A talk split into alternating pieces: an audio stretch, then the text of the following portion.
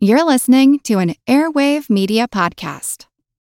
Save a little more this month. Chime checking accounts have features like fee-free overdraft up to $200 with SpotMe and no monthly fees. Open your account in minutes at chime.com slash goals24. Banking services and debit card provided by the Bancorp Bank N.A. or Stride Bank N.A. members FDIC. SpotMe eligibility requirements and overdraft limits apply. Hey, it's Motley Fool Money co-host Dylan Lewis here. If you're listening to us, it's because you love following the stock market and learning about business stories. If you're looking to keep learning and unlock your potential, then you should check out the Think Fast, Talk Smart podcast produced by our friends over at the Stanford Graduate School of Business. Think Fast, Talk Smart is the Webby award winning best business podcast that's received nearly 43 million downloads and is the number one career podcast in 95 plus countries, so you know it's worth your time. Each week, host and Stanford lecturer Matt Abrahams sits down with experts to discuss the best tips to hone and develop your communication skills from making small talk that leaves a big impression, to keeping your nerves in check while speaking, to being more persuasive. Whether you're working on your elevator pitch or planning an important meeting, strong communication skills are important in business and life in general. That's why you'll hear from pros like neuroscientist Andrew Huberman on how to manage speaking anxiety, as well as speechwriter, best-selling author, and friend of the fool Dan Pink on how to take risks in your communication, and psychologist Kelly McGonigal on how to harness nervous energy to fuel powerful presentations. All that and so much more available on the Think Fast, Talk Smart podcast. So, what are you waiting for? Listen every Tuesday wherever you get your podcasts or on YouTube.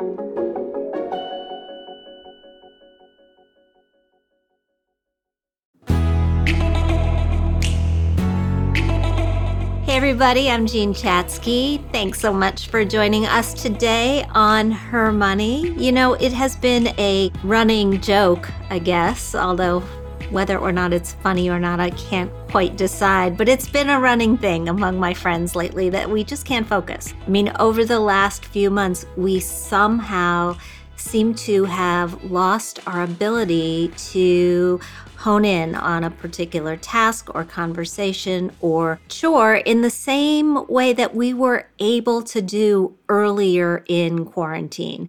We're just more distracted somehow. Now, is that due to spending way too much time scrolling social media in our PJs? Is it due to having zero routine or a different routine? Is it because of trying to manage remote school and work and cooking dinner and making a doctor's appointment and a thousand other things all within the span of a single day during which we never leave the house? These are strange times, for sure. But I think many of us expected that the older that we got and the longer we were stuck at home like this, the better we would be able to focus, to manage stress, to fall asleep without thoughts racing through our minds. But for many of us, things just seem to be getting worse. And I am not, by the way, talking about COVID brain fog, the brain fog that has been in the headlines. That's a real medical issue. It's one that I know doctors will be focused on for many years to come, as they should be. I'm talking about what today's guest says many of us are suffering from. She calls it busy brain. Dr. Romi Mushtaq is a triple board certified neurologist. She is an integrative medicine specialist and a mindfulness expert who has impacted millions of lives via her speeches and workshops. She's also the Chief Wellness Officer for Evolution Hospitality, and she is here today with a cure, thankfully, for our busy brains called Brain Shift. Dr. Romi, welcome. Oh my gosh, thank you so much, Jean. I am fangirling to be here with you and the entire Her Money community. Thank you. Oh, well, we are so excited to have you here. We're going to get to tactics, and I know you've got plenty of them. But mm-hmm. before we do, I want to hear how you got your start. I mean, you entered neurology at a time when fewer than 5% of neurologists were women. And then you developed this very rare health issue that changed your course. Give us a little bit of your story. Yeah, Jane, thank you. You know, I am the daughter of immigrants, and English is my second language. And I grew up with one success mantra in childhood. I don't know if any of your other listeners can relate to this. We have one daughter, and you will become a doctor. So, the only thing I've ever known as a child is succeed, push yourself to succeed. And I did that, right? And as I was wearing my stress as a badge of honor in my early career as a neurologist, I was in academic medicine. So that meant not only was I seeing patients, I was doing research and teaching medical students and residence physicians. Uh, the real life versions of Grey's Anatomy without McDreamy and McSteamy and all the other hot doctors there, you know, to take me out on a date. Yeah. No and George Clooney. No, no, none of those. No, no, yeah. And so here, here I was. And something was wrong and I was responsible. I started to have chest pain and I went into the doctor, very much like probably everybody is hearing right now. Oh, you're just a typical type A, success driven professional. You've got acid reflux. You need to stop the wine and the chocolate, which was devastating. And here are some antacids and antibiotics, and we need to do tests. So I listened and I started the antacids and I stopped the chocolate. It didn't work. So I stopped the antacids and restarted the chocolate, right? Like any good woman would do to cope hope. And it progressively got worse to the point that I was having difficulty swallowing and waking up in the middle of the night, Jean, and I physically couldn't breathe. I was choking on my own vomit and saliva, getting pneumonia. And mind you, I'm only in my early 30s.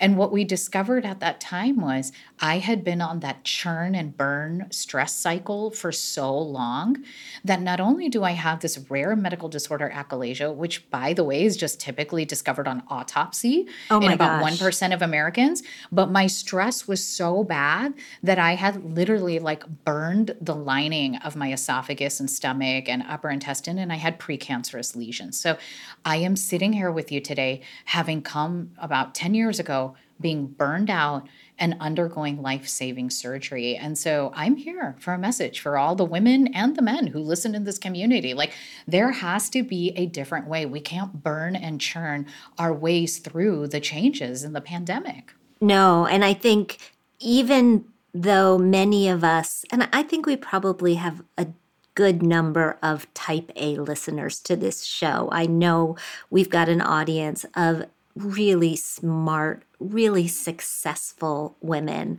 even those who were coping before the pandemic, I think have found ourselves struggling during it. Is that part of it normal as well?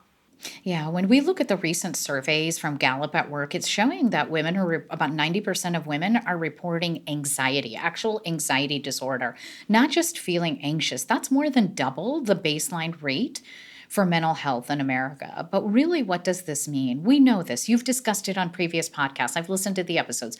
Women are working the second shift. We are, you know, carrying so many burdens right now for ourselves, our businesses, our families during the pandemic, our circle of girlfriends.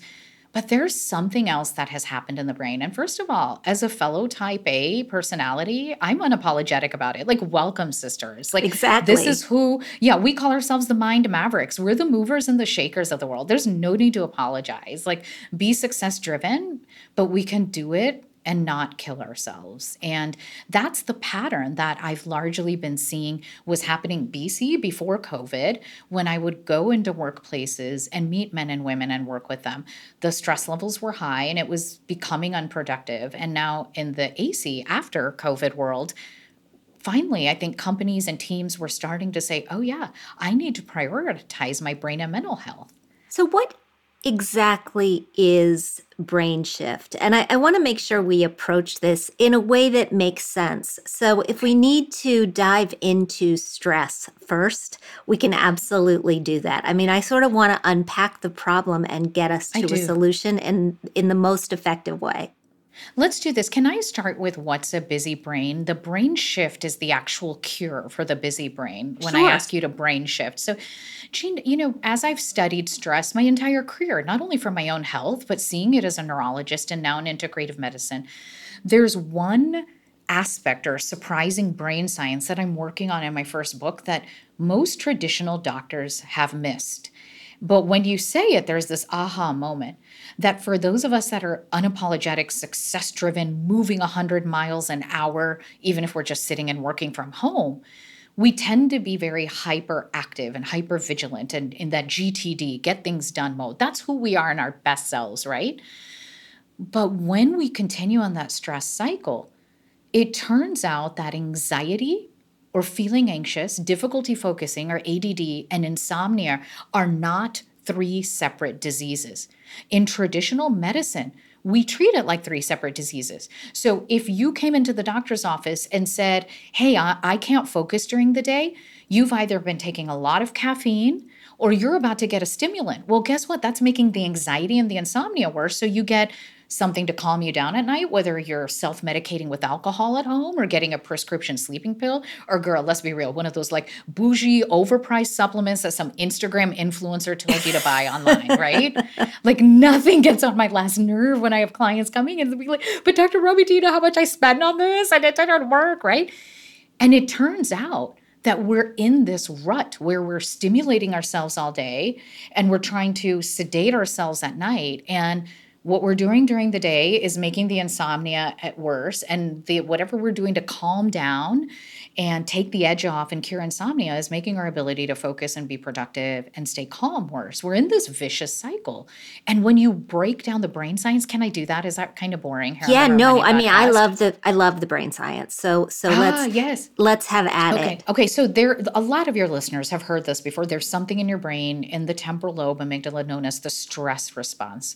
Uh, that's when you get emotionally hijacked and the stress hormones start to surge and it can cause symptoms all over your brain and body. But with a busy brain, there's a specific pattern of inflammation that GABA and other excitatory hormones that should be pepping you up just get completely imbalanced. And that's why you're anxious and you can't focus and your to-do list is multiplying and you've got multiple screens in front of you now as you work from home and the messenger's going off and the emails are going off and there's a child or a pet in the background it's coming and you can't even get one thing done right. And all the noise is multiplying around you. And you you can't stay calm like you normally would have. And then you can't take the edge off at night. And you can't shut down the racing thoughts. And that's the spectrum known as the busy brain that it's all one spectrum. And you can get to the root cause of it which we'll get to a second which is brain shift and get all of that under control. I'm listening to you and i'm thinking oh i mean i've gone in covid and we'll just get really honest here. I've gone from yeah. COVID from the point where I would have my last cup of coffee at about 10 o'clock in the morning to 12 mm-hmm. o'clock to 2 o'clock. And then from the point where one glass of wine would be completely enough, mm-hmm. always, to the point where it's just not. You know, yeah. it's so much harder to stay pepped up and it's so much harder to wind down. And then I've started this crazy thing where, in order to sleep at night, not that this show is all about me, but let's just make it about me for a second. No, no. I plug my audiobook into my brain, and that having that activity actually puts yeah. me to sleep. Okay, I get it. And uh, Jean, thank you for your honesty and I know so many people are sighing a breath of relief, going, Oh my God, you're not alone. And that's why I shared my story at the top of the podcast. Like, I'm not here because I'm the smartest woman you could bring onto the podcast. I'm here because it started out 10 years ago where you were and i kept burning and churning to the point that i got burnt out and those same elders in my family that were like we have one daughter you should become a doctor we're all of a sudden saying, What happened to our Romy? It's like the lights are on and nobody is home and and that's where we head. We've all been there Jean i am too. And by the way for you know i made a promise not to drink in quarantine even during happy hours. But can i tell you what substituted alcohol for me early on when i knew i was going into busy brain the same thing i'm researching? Comfort carbs. It's a uh. magic trick how quickly those boxes of gluten-free girl scout cookies disappear I didn't even know they made gluten free Girl Scout cookies. I guess that, yeah, yeah no, the, the regular cookies, yeah. the Oreos disappear in my house. Yes, yeah. Okay, see, and, and so whether it's alcohol, it's some form of sugar we're using to numb ourselves at night. With alcohol has that additive sedative effect, right? So we're all in this together. But here's another thing. I mean, for those of the listeners that have children at home, you may find that the only quiet time to get back to work and answer those emails because now you have no more Zoom work meetings to attend and your children, you know, thankfully don't have to do virtual schooling anymore. We're working putting our productive hours late at night rather than calming down. I mean, this is our new reality. And this is what's a busy brain. But I'm here to say, sister, your brain is not a bulletin board. You just can't keep throwing stuff at it. Like your brain needs boundaries. Let's talk Hopefully, this is the last time you'll hear this ad. Because with Chime checking account features like fee free overdraft up to $200 with SpotMe and getting paid up to two days early with direct deposit, you can probably treat yourself to an ad free upgrade to spend more time listening to your favorite podcasts, or at least grab yourself an extra morning latte this month. Join millions of Chime members who work on their financial progress with fee free overdraft and no monthly fees. When you find new ways to save, you can reach your financial goals easier and still have the occasional treat. Take more control of your finances and say goodbye to monthly fees. Open your account in minutes at chime.com slash goals 24. That's chime.com slash goals 24. Chime. Feels like progress. Banking services and debit card provided by Bancorp Bank NA or Stride Bank NA, members FDIC. SpotMe eligibility requirements and overdraft limits apply. Terms and conditions apply. Go to chime.com slash disclosures for details. Hey everybody, it's Jean. If you want to continue unlocking your potential, then you should also check out Think Fast, Talk Smart, produced by our friends at Stanford Graduate School of Business. Think Fast, Talk Smart is the Webby Award winning best business podcast that received nearly 50 million downloads. It's the number one career podcast in 95 countries, so you know it's worth your time. Each week, host and Stanford lecturer Matt Abrahams sits down with experts to discuss the best tips to hone and develop your communication skills from making small talk that leaves a big impression to keeping your nerves in check while speaking to being more persuasive. Whether you're working on your elevator pitch or planning an important meeting, strong communication skills are critical to business. All that and so much more is available on Think Fast, Talk Smart. Listen every Tuesday wherever you get your podcasts or on YouTube. about that. So, Dr. Romy, let's get into how do we break this cycle? I mean, you said you gave up alcohol during COVID. Is that what we need to do? No, no, this is the beautiful part, okay? I'm just going to break it down into Dr. Romy Real Talk because we don't want to lose friends on the Her Money podcast. I'm not here with some bougie brain advice like, oh, eat berries, Jean, and everything is going to be fine, right? Nor am I going to take your alcohol away. And most importantly, we are not going to do a calorie limiting cleanse because right now, cleansing feels like such a punishment. And we're living under so many punishing circumstances and rules. If I were to give you any more rules, doesn't that feel like it would just add to the stress? Yeah, I'm up to here with just the rules about when I can't see my friends. So, as I'm sure many of us are. We are. Think I feel the same. So here's the thing that I'm here to say is I, I want to break down. We were talking about brain science and what the brain shift protocol is. So when our brain shifts from being a mind maverick into the stress cycle, and, and we do a free stress test on our website, you can go to it and see. There's two phases that happen. The first phase, at, instead of being a mind maverick, where when you're a mind maverick, you're able to process your stress and perform. No problem. That was probably all of us before the pandemic. You know, we didn't become successful women without those skills. Now, all of a sudden, the early phase is what I call brain drain. You take the test and you score between a 30 and a 40.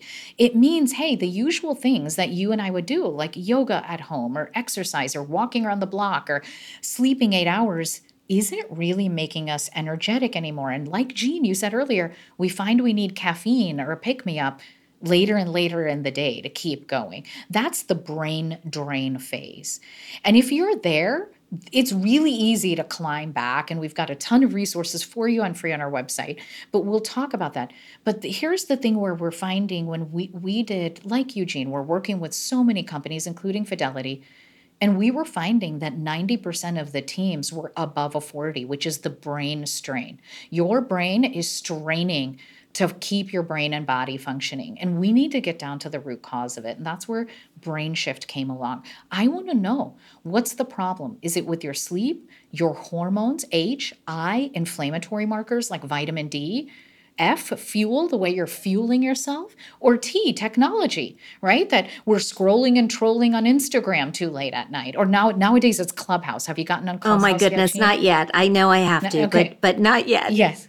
It is. It's it's another scrolling, trolling, listening kind of, you know, social media app that so many of us have gotten into. And that's what happens. I want to break it down because if you're like, Dr. Romy, what can I do? I've tried everything. I want you to know that there's an imbalance in and it's somewhere in your sleep, your hormones, inflammatory markers, especially vitamin D3, how you're fueling yourself or technology. And this podcast isn't long enough to go into all of them. So I thought I would just break down one place to start. Does that sound That sounds okay, perfect. Jean? Yeah, it's called the 330 method.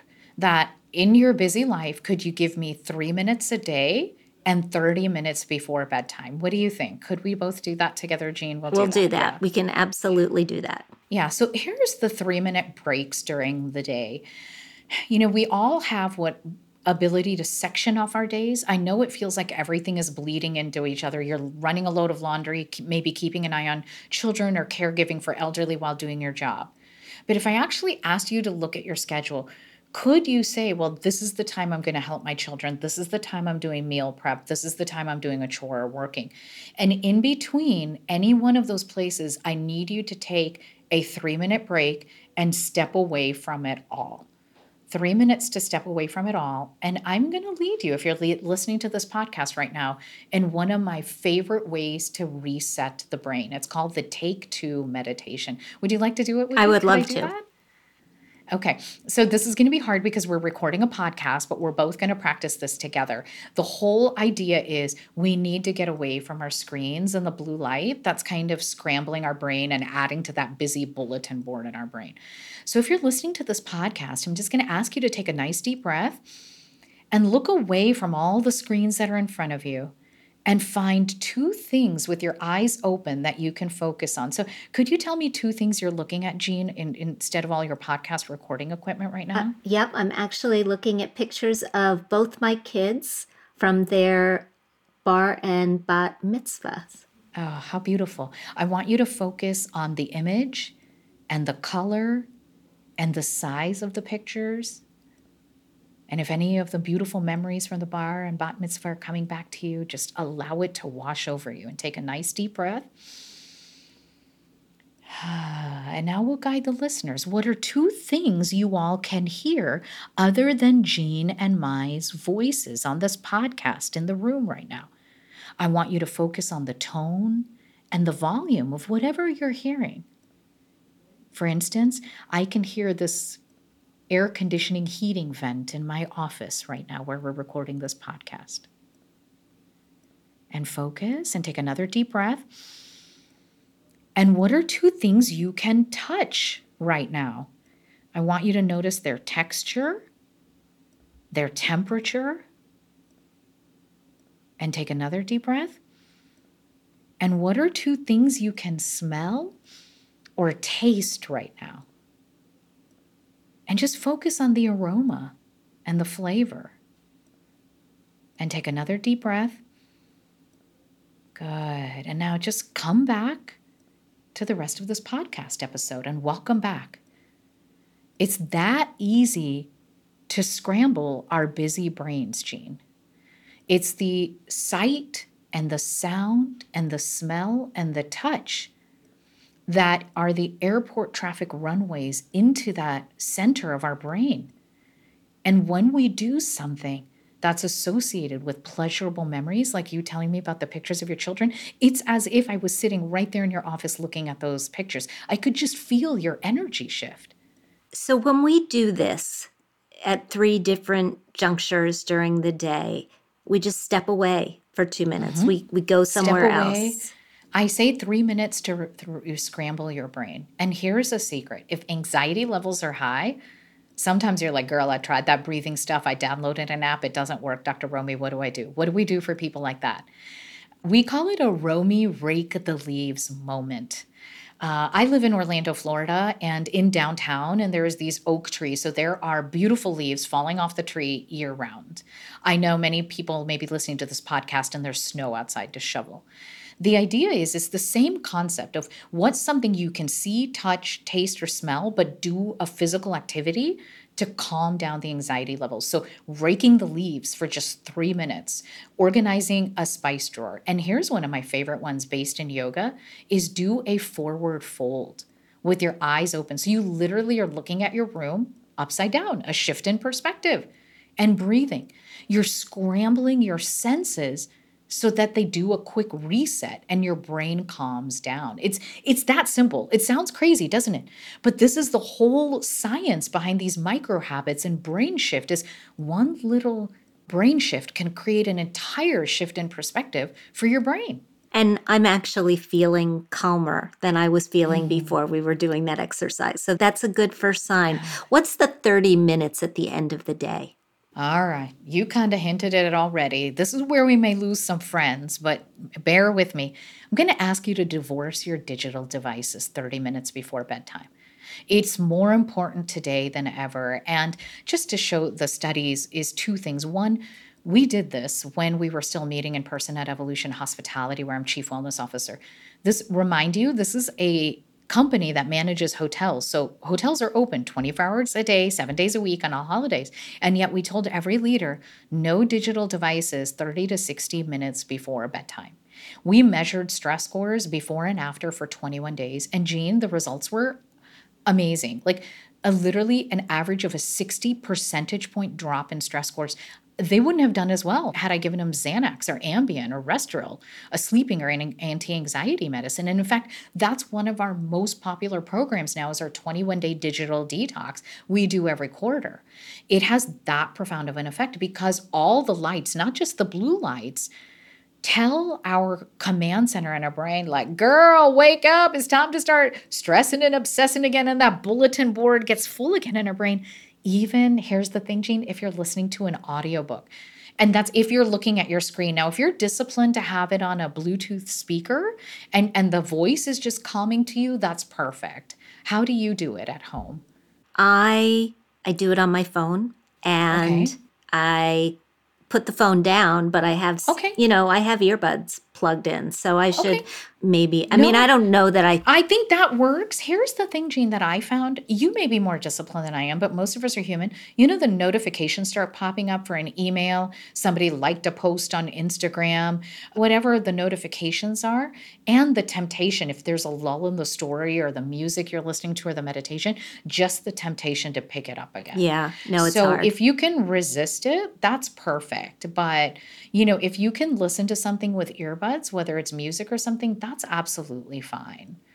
And we'll do that but it, no no smart tv no laptop no e-reader because that light is elevating our stress hormones at night. And so if you're waking up in the middle of the night and you can't go back to bed it's because your stress hormones are so high that they're wired and they're telling you hey wake up because they think it's 6 7 o'clock in the morning and it's only like 1.57 a.m but we could read an actual book or a magazine. Read it, yes. Read an actual book, but that same rule applies is do things that calm your sight or your sense of smell or hearing or touch. And if you're a busy brain and busy body like I am, eh, this may be kind of gross, but I leave all my dishes in the kitchen sink so I'll do them 30 to 60 minutes before bedtime because then I've got like nasty, oily curry and dishwashing soap on my hands.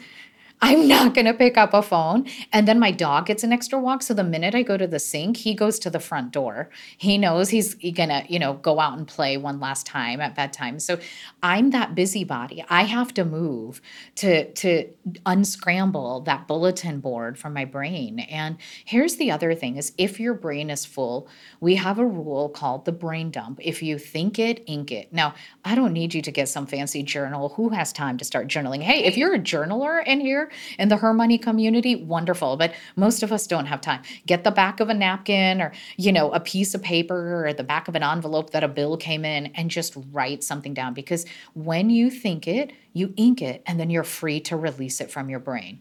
Yeah. And that's the cure to the busy brain. So, digital detox, and then if you ink it, think it, do a brain dump. Those two steps alone, before we even add in any mindfulness based exercises, typically get about 90% of our patients off of sleeping pills, prescription sleeping pills. Two quick follow up questions. Absolutely. Is there a difference when it comes to financial stress that you found? Is there any particular way that you found to get rid of that?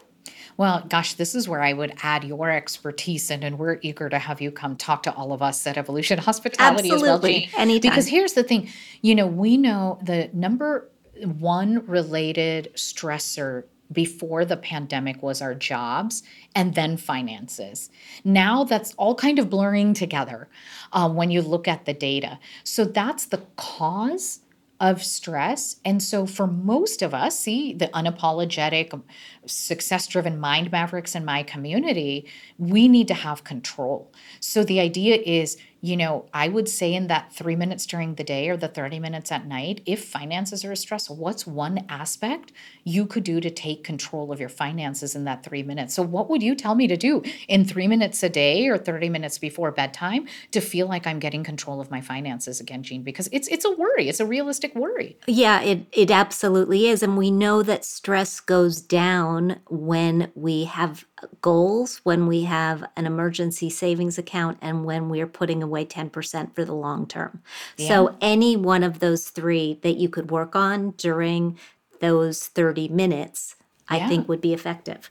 And and what if if it was just looking at your emergency fund or I your savings account where you put that 10%? I don't know with the volatility of the markets looking at your 401k or stock portfolio may be a little stressful, right? Yeah, but if you're if yeah. you know you're adding to your savings, then mm-hmm. looking at your savings as a confidence yeah. booster Wonderful. anyway and you can see that. how much closer you're getting to achieving those goals. So yeah, I think Jean, that's thank helpful. you for sharing that tip with me. I'm going to pass that on in our community of Mind Mavericks because we need that and financial stress is real. But you know where I'm coming from is I'm getting your brain to function again so that if you're procrastinating and taking your financial advice and your tips to do it, or there's a perfectionist or that fear of action, I'm calming the stress hormones down in the brain with this 330 method. That's just the start of our Brain Shift at Work program.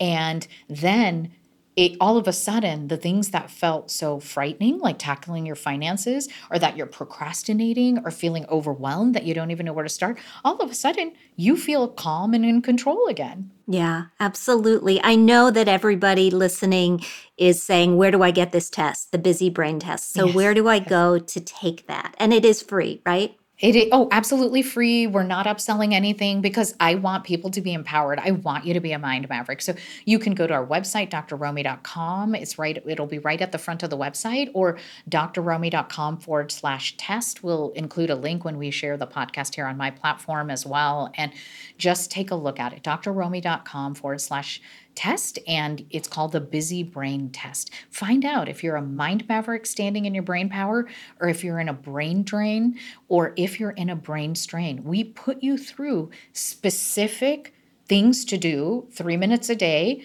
30 minutes at night. And on averaging, we found with the clients we were working with last year virtually that they saw a 25% uh, improvement in their stress scores in just seven days. That's amazing. All right, mm-hmm. I'm on it. I'm going to take it and awesome I will sauce. let you know. I'll let you know how I did. Dr. Romie, thank you so much for doing this with us today.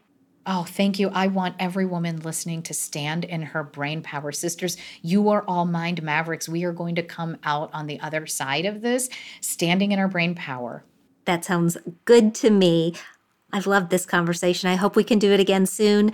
Please check out the webcast, and we will be right back with Catherine and your mailbag. Her Money's Catherine Tuggle joins me now. Hey, Catherine. Hey, Jean. That was a great show. Thanks. I thought she was very interesting and incredibly on point for what's going on. I know in my life, but I think in the lives of so many of our listeners. I mean, I just, I don't think any of us expected this to drag on this long. And you would think that you get better at something, but it is not getting easier. It's just getting harder. Yeah, not even close did we expect to be here in this position for this long. It was just a big joke that we might have to miss Halloween. Right. or that we might not be able to travel for Christmas. And now I've begun to worry about next Halloween and next Christmas uh, because I don't think we're all going to be vaccinated by then. Well, I hope we will. I hope we'll be vaccinated by the end of summer. I think we will. I've been listening to Dr. Fauci. I think that the trend lines are moving in the right direction, and I hope that the warm weather allows them to accelerate when we get to warm weather in the rest of the country.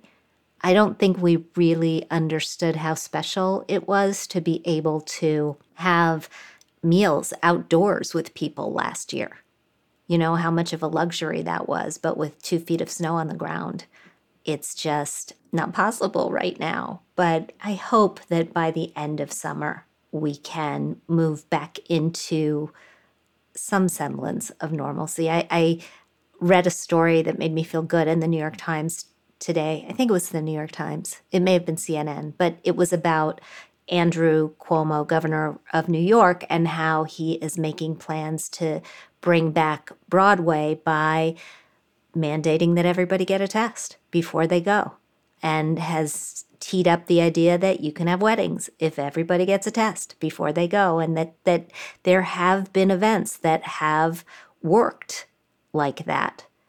And so that that's okay with me. I've i've gotten tested many times at this point and i'm happy to get tested again yeah i have also been tested many times i had a girls weekend away in October where we all got tested, and we have another one coming up at the end of this month, and we're all going to get tested. And, you know, it makes everybody feel more relaxed. And I don't, I haven't met anyone yet at any of these gatherings who has a problem with doing it. No, no. And I think if people have a problem with doing it, they can just not go. I mean, that sounds terrible, but um, it's a choice. It does no, you know, it's a choice. If if that is what it's going to take to make the people inviting you or holding these events comfortable and you don't want to do it, well, then you're making a choice. Yeah, totally so. agree. But I think Dr. Romie had some great tips for all of us on how to de stress, whether it's COVID stress or work stress or at the point that we're all beyond this, you know, that ability to to disconnect from your busy brain and to reconnect with the smaller things in life is so important. It's such a great skill to have. Yeah, I'm going to try these 3-minute breaks. I mean, even for me, I can do 3 minutes. I can get it I can get it done. 3 minutes 3 times a day. That will work for me. So we'll give it a shot. Absolutely. I know we've got a bunch of questions and make sure we get to them. Yeah, absolutely. Our first question comes to us from Lexi. She writes, Jean and Catherine, Hello, I'm a 23 year old engineer and I've enjoyed listening to your podcast and getting your Her Money emails for the past few years to educate myself about money. I'm in my first year out of college, woohoo, 2020 grad, and have been employed for about six months now with an annual salary of $70,000. I was wondering what I should do with my savings. I've maxed out my Roth IRA since I was 19 through internships, and I've already done so for 2021. Similarly, I invest 10% toward my employer Roth 403b and another 10% toward my employer 403b, which my employer also contributes 10% to. I've begun paying my student loan debt of $10,000, which I plan on paying off over the course of the next year or so. I have current saving goals of post COVID travels, a wedding, a honeymoon, and a house. I'm struggling with how best to save my money, especially for the wedding and the house. Specifically, I see myself getting married within the next five years and a house maybe within the next 10. My boyfriend earns $50,000 annually. I have $3,000 in a five year CD that I started last year, as well as $5,000 in my Vanguard investing account, which are invested funds. I have $10,000 in savings. Although these numbers aren't necessarily high yet, as I'm still building up my finances, I want them to get working for me in the best way possible. Should I be doing any adjustments to my retirement allocations?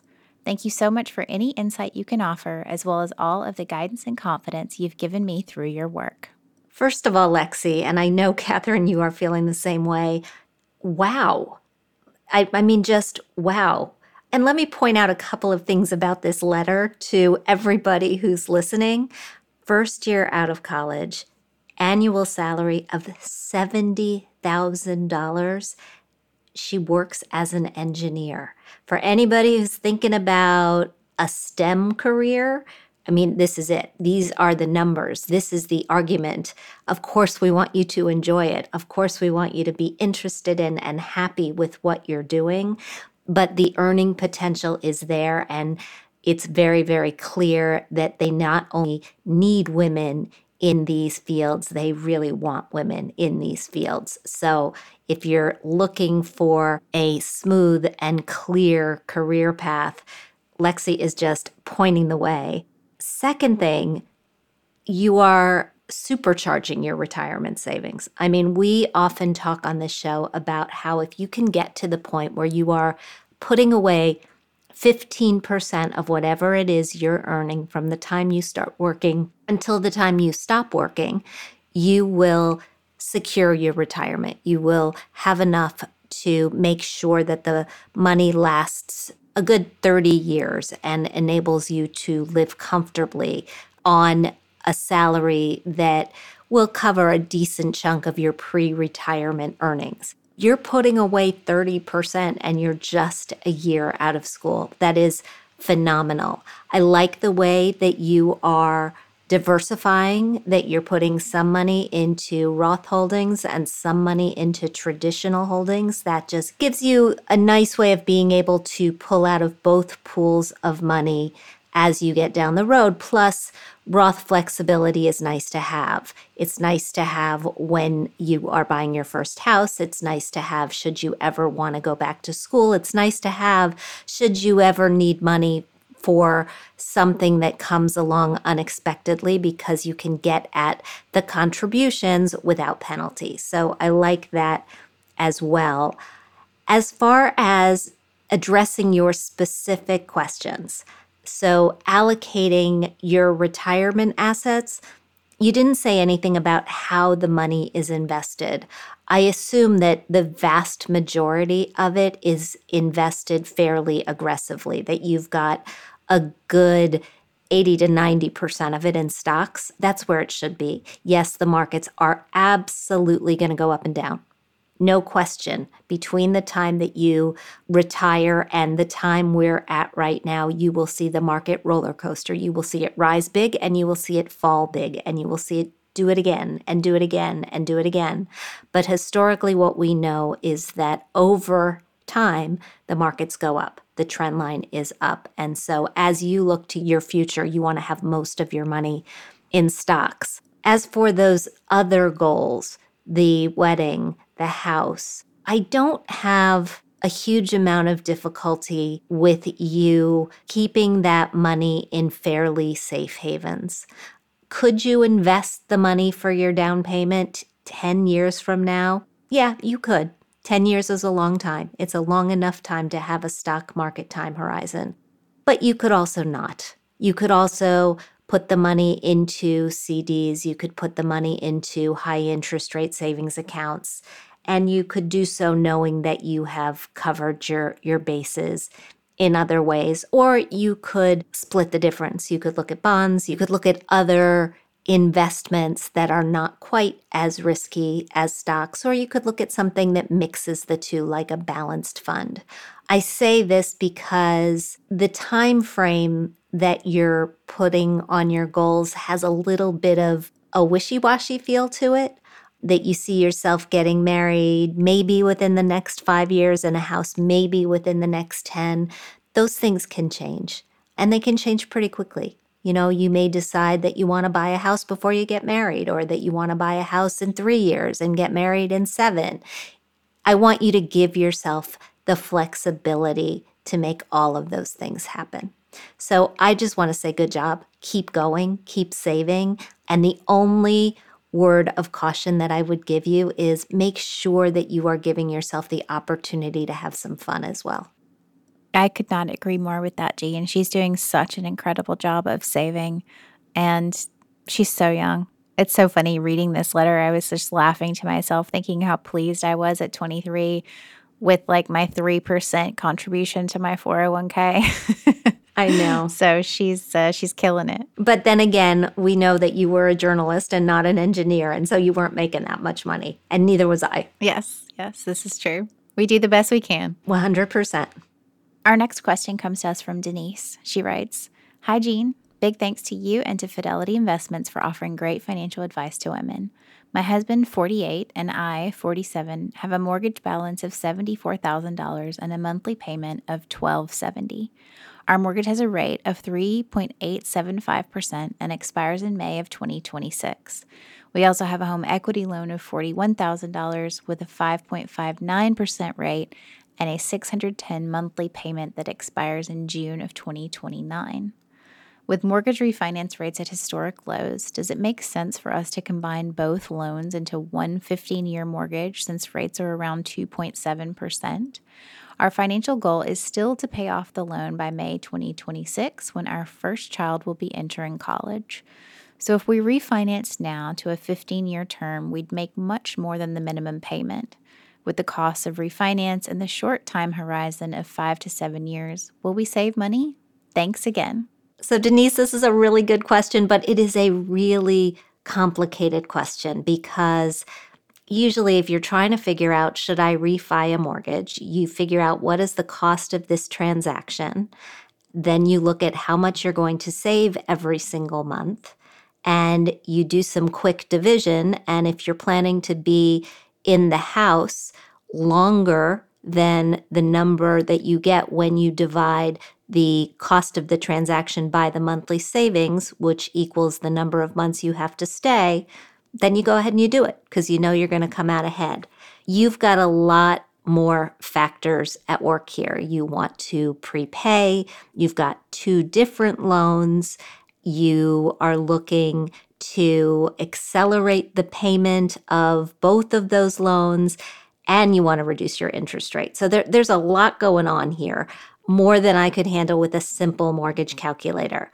I actually reached out to a guy named Keith Gumbinger, who has been one of my best sources for a good two decades. He is the mortgage expert that I call whenever I have a serious mortgage question, and he used the mortgage calculator called the It's My Term Prepayment Calculator, which lives on HSH.com in order to run these scenarios. And the answer is basically yes, you should refi in some way, probably. It will save you money if you do that, but you've got some choices.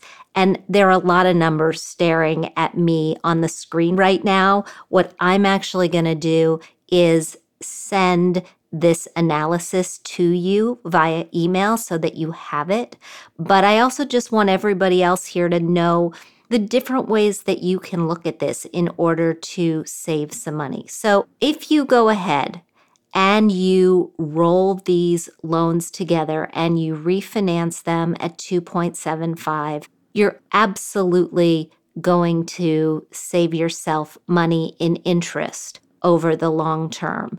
You'll end up paying a little bit more in total monthly payments because you're trying to get out of that home equity loan, which is scheduled to last until 2029 by 2026 but not a whole lot more per month, just a couple hundred dollars. And it's going to save you a good $18,000 overall. So that is something to consider. There is a cost to this transaction, probably about $2,500 in closing costs. There's also a hassle factor to doing it this way because it's not super easy to refi a loan, as anybody who has ever refinanced a mortgage before knows. It's just, you know, there comes to a point where you're just like, oh, can this close already?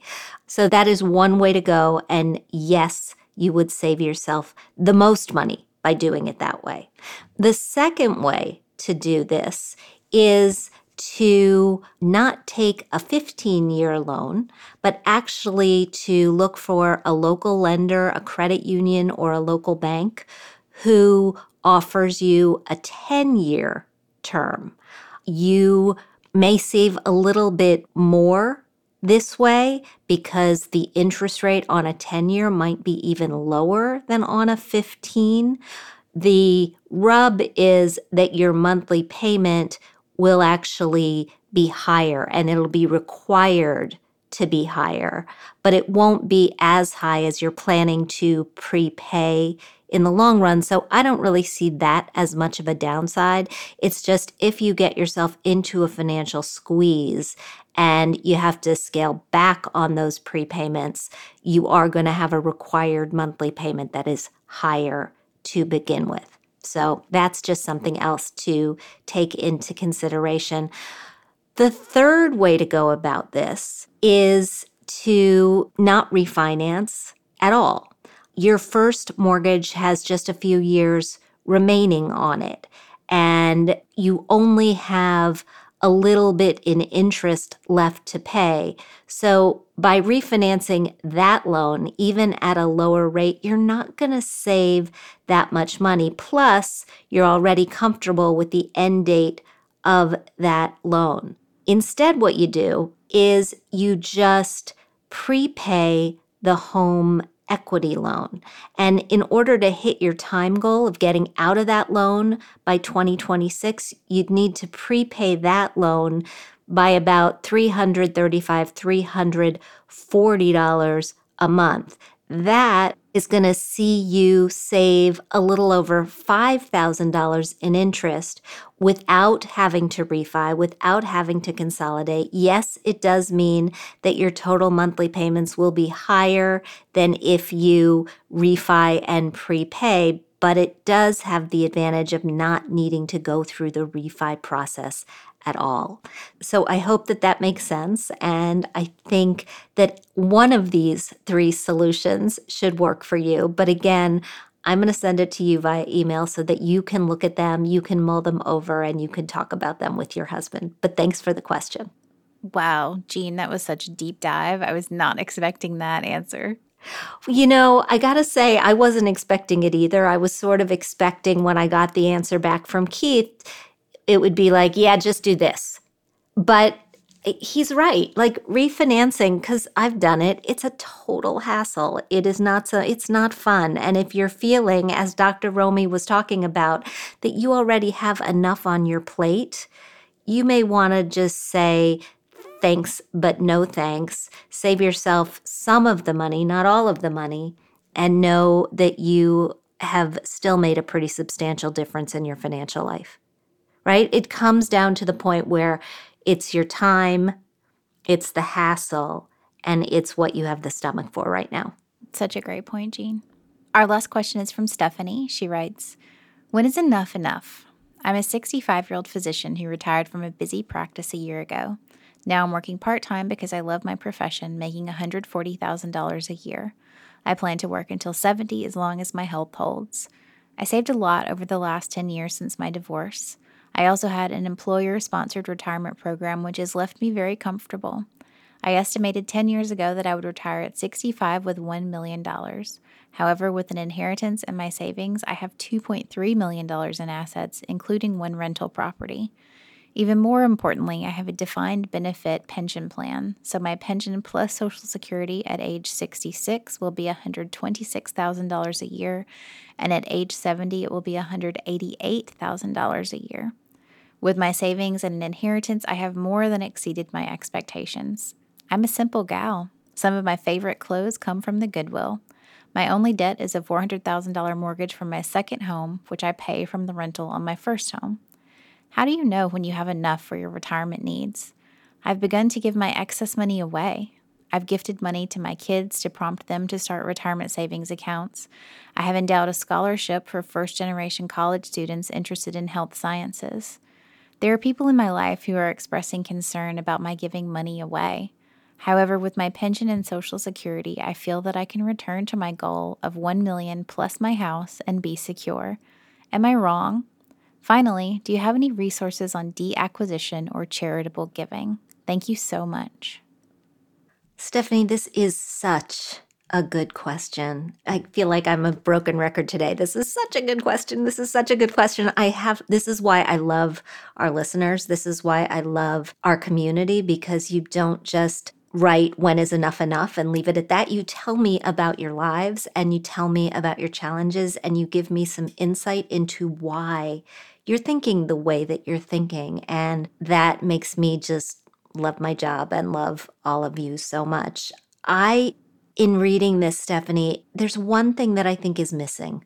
you say you got divorced. You didn't say if you are single at this point, and you didn't mention long term care insurance.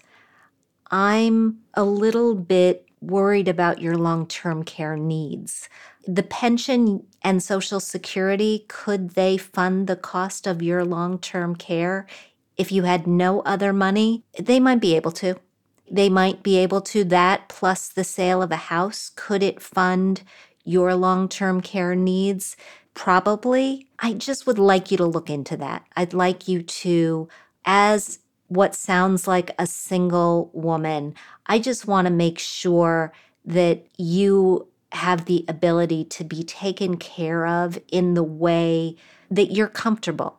That should the time come where you need physical care, if you want to receive it in your home, I want you to have the resources to get it in your home. If you want to move into a continuing care community, I want you to feel like you have the resources to do that.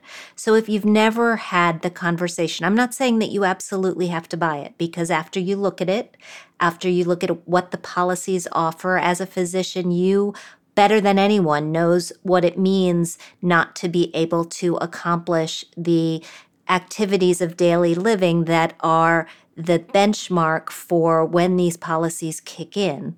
But I would like to see you just have this conversation. And then I'd like to see you, yes, come up with a plan for giving this money away. One of the things that I have been counseled more than once from giving experts is when we start these programs of gifting annually to our children, we sometimes feel like we can do it once or twice and they won't start to rely on that money, but they may not have the same perspective. And so, if you are going to start annually gifting, I just want to make sure that you're being very clear about what the expectations are, both on your side of the table and on their side of the table. When it comes to deacquisition, when it comes to charitable giving overall, I've been very impressed actually with the resources at Fidelity, and I'm not here, by the way, to sell you on them, but I opened a donor advised fund with Fidelity a couple of years ago and have started exploring grant making. It's allowed me to think about ways to bring my children into the process of having a donor advised fund in the family and grow their giving aspirations as well as my own. And so I, I would encourage you to look there. I also think you should go back to one of our earlier podcasts. We had a guest named Dr. Kat Katherina Rosqueta. She runs the Center for High Impact Philanthropy at the University of Pennsylvania. They are always publishing lots of really good resources, so I think you should look there as well. And I'm going to keep my eye out for other resources that I can send your way. I think that it's a very nice problem to have. We don't get the question, how much is enough, often enough. I think you are the best judge of what is enough for you, but I do just want to make sure that you have enough should you live the next 40 years to be able to do it in comfort and in good health. That's great advice, Jean. Yeah, I think that the people who are advising her maybe to be careful with her money are people who know just how long she could live, right? Like, you don't want to be so generous that you wind up in a bad position. But I think that there is a happy medium between her feeling the abundance that she feels now and her having the $1 million that she set out to have. And the million dollars that she set out to have is not worth a million dollars in 20 years. We know that inflation erodes the purchasing power of our money. And so if it's not invested for growth, at least for some growth, then you have to be careful about running out. Yeah, absolutely. Thank you so much for your great advice. Oh, thank you for teeing up the questions, as always. In today's Thrive, let's talk about improving your credit score so that you can secure the home of your dreams. We have all heard the buzz about the low mortgage rates out there right now. Rates for a 30 year fixed mortgage stood at about 2.6% this week, and those great deals, coupled with more city dwellers migrating to suburbia, have driven home sales to their highest pace since 2006. But of course, to capitalize on these rates, you have to qualify for them, which means having a good, if not great, credit score. So, what do you do? If your credit isn't good enough to get you the rate you want right now. There are a few action steps that you can take to increase your score so that at the same time you're adding more savings to put towards your down payment, you can be building up that score to secure the best rate. We've got a full rundown at hermoney.com this week, but there are a few tips to get you started. First, start by paying your bills on time every time. It's an important factor, the most important factor in improving your credit score. Next, look to lower the amount of credit card debt you're carrying and limit your spending. Avoid making any big purchases between now and the time you apply. You want to keep your credit utilization ratio, which shows how much of your available credit you're actually using, at 10% or less to really improve your score. Also, if possible, avoid any new credit inquiries while trying to improve your score.